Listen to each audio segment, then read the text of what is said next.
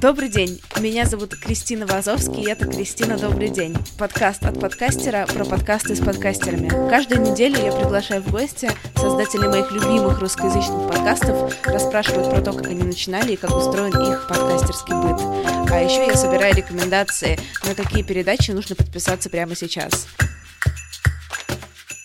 Сегодня я болтаю с Денисом Чужим, ведущим подкаста э, «Денис выгуливает собаку». Денис, добрый день. А, так, это сложнее, чем я думал. А, Кристина, добрый день. Ну вот, видишь? В последний момент что-то становится между тобой и этой фразой. Да, хотя вроде человек ты выступающий регулярно, и вроде одну строчку сценария мы можем сказать. О, ты не представляешь, как мне это тяжело дается, когда только ты только начинаешь работать над материалом, это страшно тяжело его запомнить и ну как-то чтобы он из тебя естественно выходил. А вообще сколько ты, конечно, да, давай сейчас поговорим про подкаст, поэтому все равно будем говорить про стендап, но whatever. А сколько ты вообще с одним материалом ходишь по проверяешь его? Или это все равно такой процесс, что ты проверяешь, проверяешь, что-то отпаливается, как обычно, что-то остается, и ты добавляешь новое, и это просто такая подготовка глобальная к спешлу на Netflix? Так, да, очень большая, очень долгая подготовка к спешлу на Netflix. Ну, а, прошлый материал, прошлую программу я, ну, примерно год обкатывал. То есть э, суммарно там чуть больше года вышло на то, чтобы его придумать и обкатать целиком и снять. Я надеюсь, что следующий будет быстрее, потому что я уже как бы все подводные камни на все наткнулся.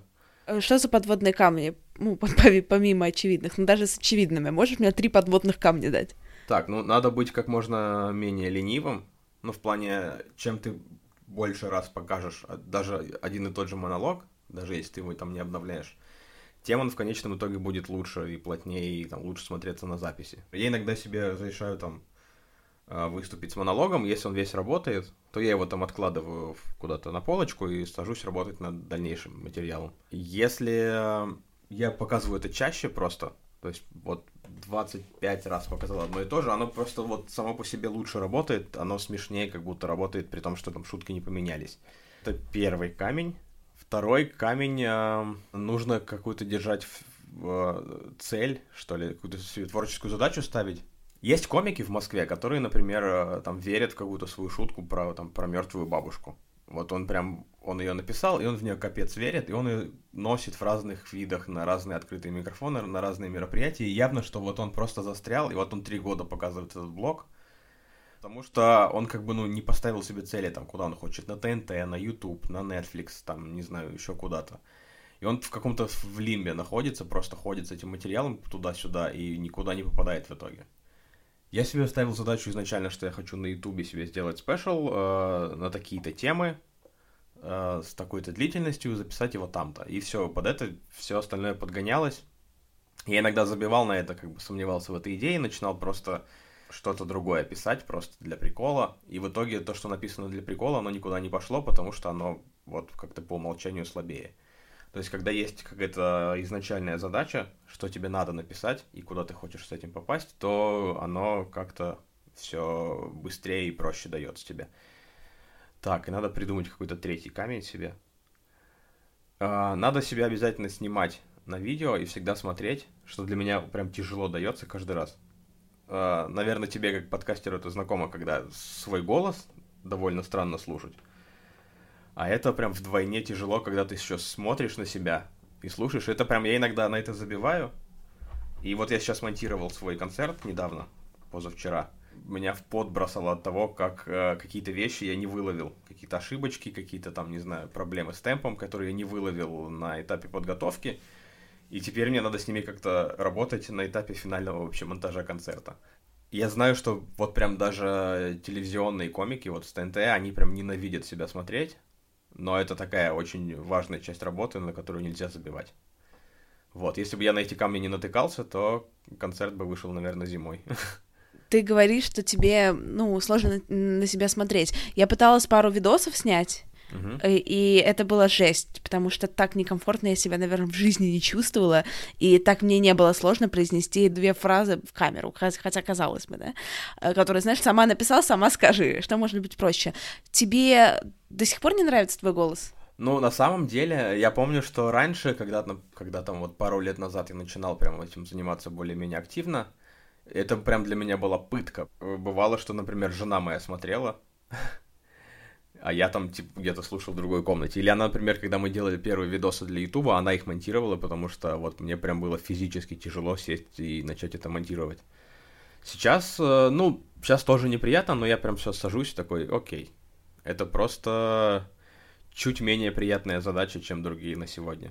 То есть э, это проходит со временем. Это по-прежнему неприятно, но это вот с практикой уходит эта напряженность. Может быть, прям через пару лет я себя полюблю.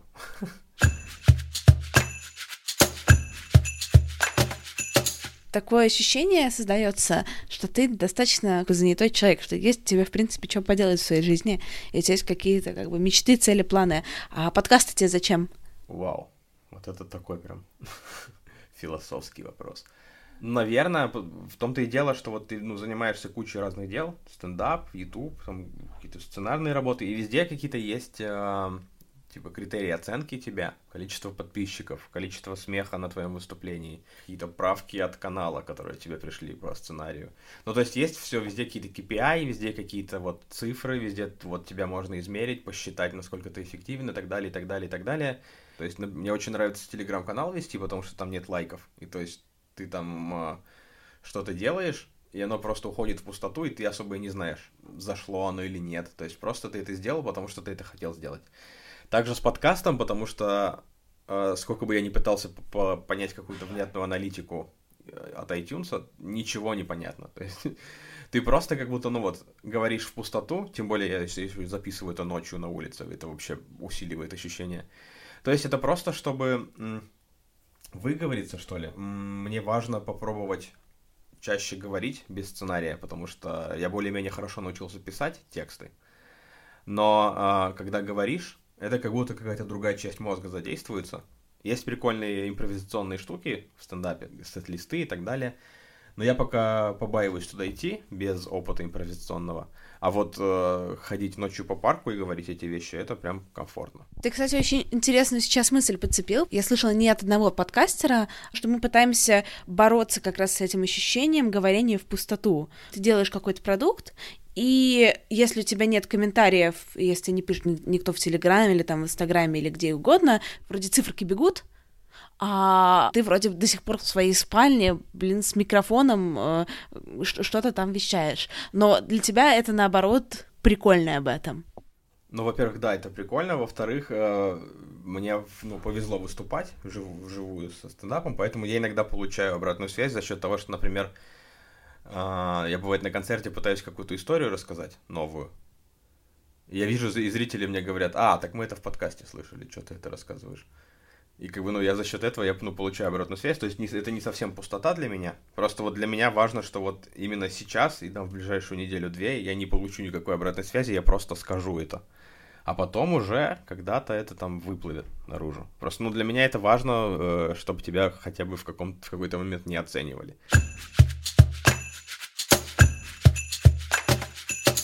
По-моему, кто-то в чатике обсуждал твой подкаст, и там был главный, самый популярный вопрос, а собака-то где? И Денис, есть собаки? Нет.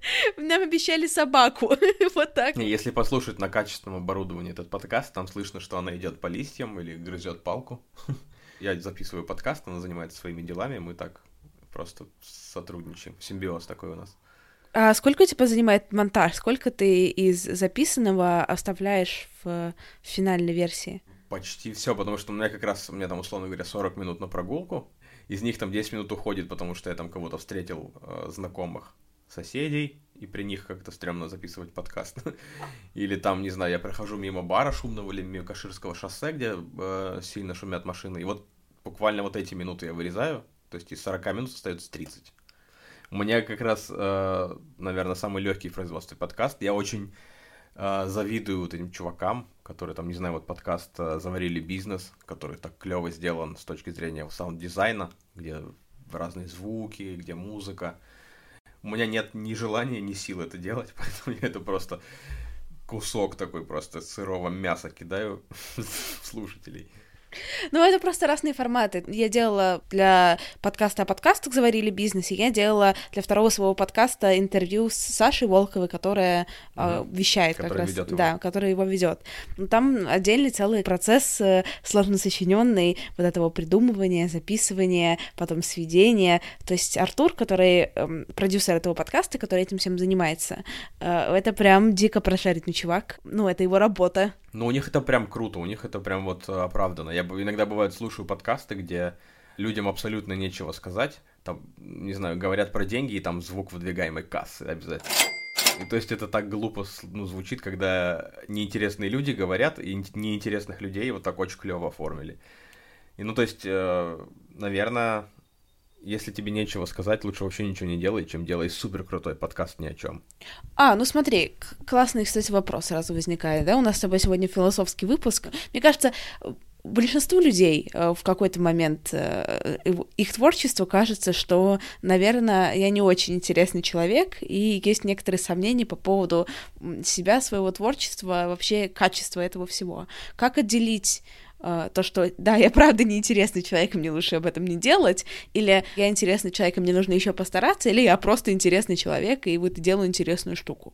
Ох, это прям очень uh, такой очень сложный вопрос. Мне кажется, что, во-первых, uh, никогда нельзя полагаться на мнение других людей, потому что, по-моему, вот э, самое подлое, что я вижу в интернете, это вот когда человек что-то выкладывает, старается, и в комментариях появляется тип, который говорит, типа, но юмор это не твое, или там подкаст это не твое, займись чем-нибудь еще.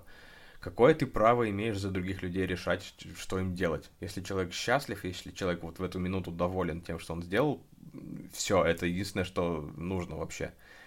А с другой стороны, это просто, не знаю, как-то нужно внутренне, что ли, почувствовать, потому что увидеть какие-то перспективы, что ли, в, в том, что ты делаешь, там, какую-то точку А и точку Б в своем творчестве. Потому что иногда я вижу на стендапе, на открытых микрофонах в Москве чуваков, условно говоря, когда я там начал этим заниматься, и мы с ним вот пересекались, и я видел, что он на каком-то уровне так себе, и я был так себе, и как бы мы, может быть, даже на этом фоне общались. И сейчас я прихожу там через два года на открытый микрофон, и э, я нормально, хорошо вкатываю, а он выступает так же. И, возможно, даже с теми же шутками. И ты думаешь, чувак, на своем ли ты месте, может быть, стоит заняться офисной работой. Но я ему никогда в жизни это не скажу, потому что просто, чтобы не быть сволочью. То есть это все равно э, всегда решение самого человека, просто... Я думаю, даже если, например, вот, если у тебя и не получается, но тебе самому интересно поехать там вечером куда-то через полгорода с двумя пересадками на открытый микрофон, то почему нет, господи? Кто страдает от того, что ты этим занимаешься? Ну, может, это примерно человек 40 минут 5, но мне кажется, все это могут пережить. Да, мне кажется, открытый микрофон это как раз э, вот такой процесс, когда ты там вот терпишь таких людей ради там трех э, талантливых чуваков, у которых есть будущее, и про которых ты будешь в будущем говорить, что вот я его еще видел вот на, э, на юго-западной, вот в этом баре в этой кальянной. Мне кажется, ну, только сам человек может решить, что ему это перестало доставлять удовольствие, и тогда надо заканчивать. Если нет, то почему нет? Интернет все стерпит. То есть, если я делаю, в принципе, любое говно, ну, прям откровенно по всем э, измерительным системам, но при этом я кайфую, то ты даешь мне карт-бланш дальше продолжать этим заниматься. Я, да, я тебе разрешаю. Спасибо большое. Ну, просто, ну, мне кажется, что, ну, э, вообще в человеческой жизни относительно очень мало кайфа, поэтому если тебе что-то доставляет кайф, ну, лучше за это держаться. Сейчас я пойду показывать тебе свою коллекцию аппликаций из картона и буду ждать от тебя восторженных комментариев. Короче, я не буду тебя особо долго держать, но и поэтому я попрошу тебя порекомендовать три своих любимых подкаста, а потом я так все замечательно смонтирую, что в этом появится гораздо больше смысла и линейности, чем складывается сейчас. Три любимых подкаста, пожалуйста. Мой любимый подкаст прямо сейчас, потому что он относительно свежий, он называется Конан О'Брайен Needs a Friend. Конану О'Брайену нужен друг. Есть такой телеведущий Конан О'Брайен. Он ведет э, вечернее шоу. Это как вечерний Ургант, только не темноволосый еврей, а рыжий ирландец. Такой культовый ведущий в Америке, и он э, недавно переформатировал свое вечернее шоу, оно стало выходить реже, оно стало короче, но э, гости, которые к нему приходят в шоу, они становятся гостями же на его подкасте, где он там полчаса-час э, болтает с каким-то гостем. Это комики, актеры. Вот я сейчас могу сказать, что там был Бен Стиллер недавно, Мишель Обама недавно была, Лиза Кудроу из «Друзей». Ну, прям вот хорошие такие гости, топовые. Как бы обычное интервью, но за счет того, что Конан Убран невероятно смешно, невероятно круто импровизирует, это получается прям очень слушабельно. Слушай, есть такое слово? Нормально. Половина слов, которые я употребляю, не существует, поэтому давай, go for it. Смонтируй какое-нибудь хорошее слово сюда. Э, вот, в общем, это прям клево, при том, что а, я очень не люблю интервью в подкастах, потому что они чаще всего такие какие-то водянистые, то есть они куда-то, они никуда не идут без какой-то темы, длинные еще, еще часто бывает четыре часа ни о чем. Ты описал сейчас просто наш разговор с тобой чуть-чуть. Не, не, у нас, у нас динамично, у нас все хорошо. Ну вот просто, не знаю, я даже, я на них не подписан, потому что я от них отписываюсь сразу, но вот э, их куча, которые такие прям. А Конан О'Брайен, он, наверное, за счет своего телеопыта, он это все прям держит в такой форме, все прям очень динамично четко. Вот, а еще одно интервьюшное шоу. Оно называется Джо Роган Experience. Возможно, его рекомендовали уже. Это, опять же, стендап-комик, но он еще был в прошлом э, боец ММА, по-моему, не помню. Я не очень шарю вот именно в боях. Ну, это, короче, прям такой очень, э, такой очень харизматичный, очень мощный чувак. Он каждую неделю в прямом эфире на Ютубе записывает подкаст.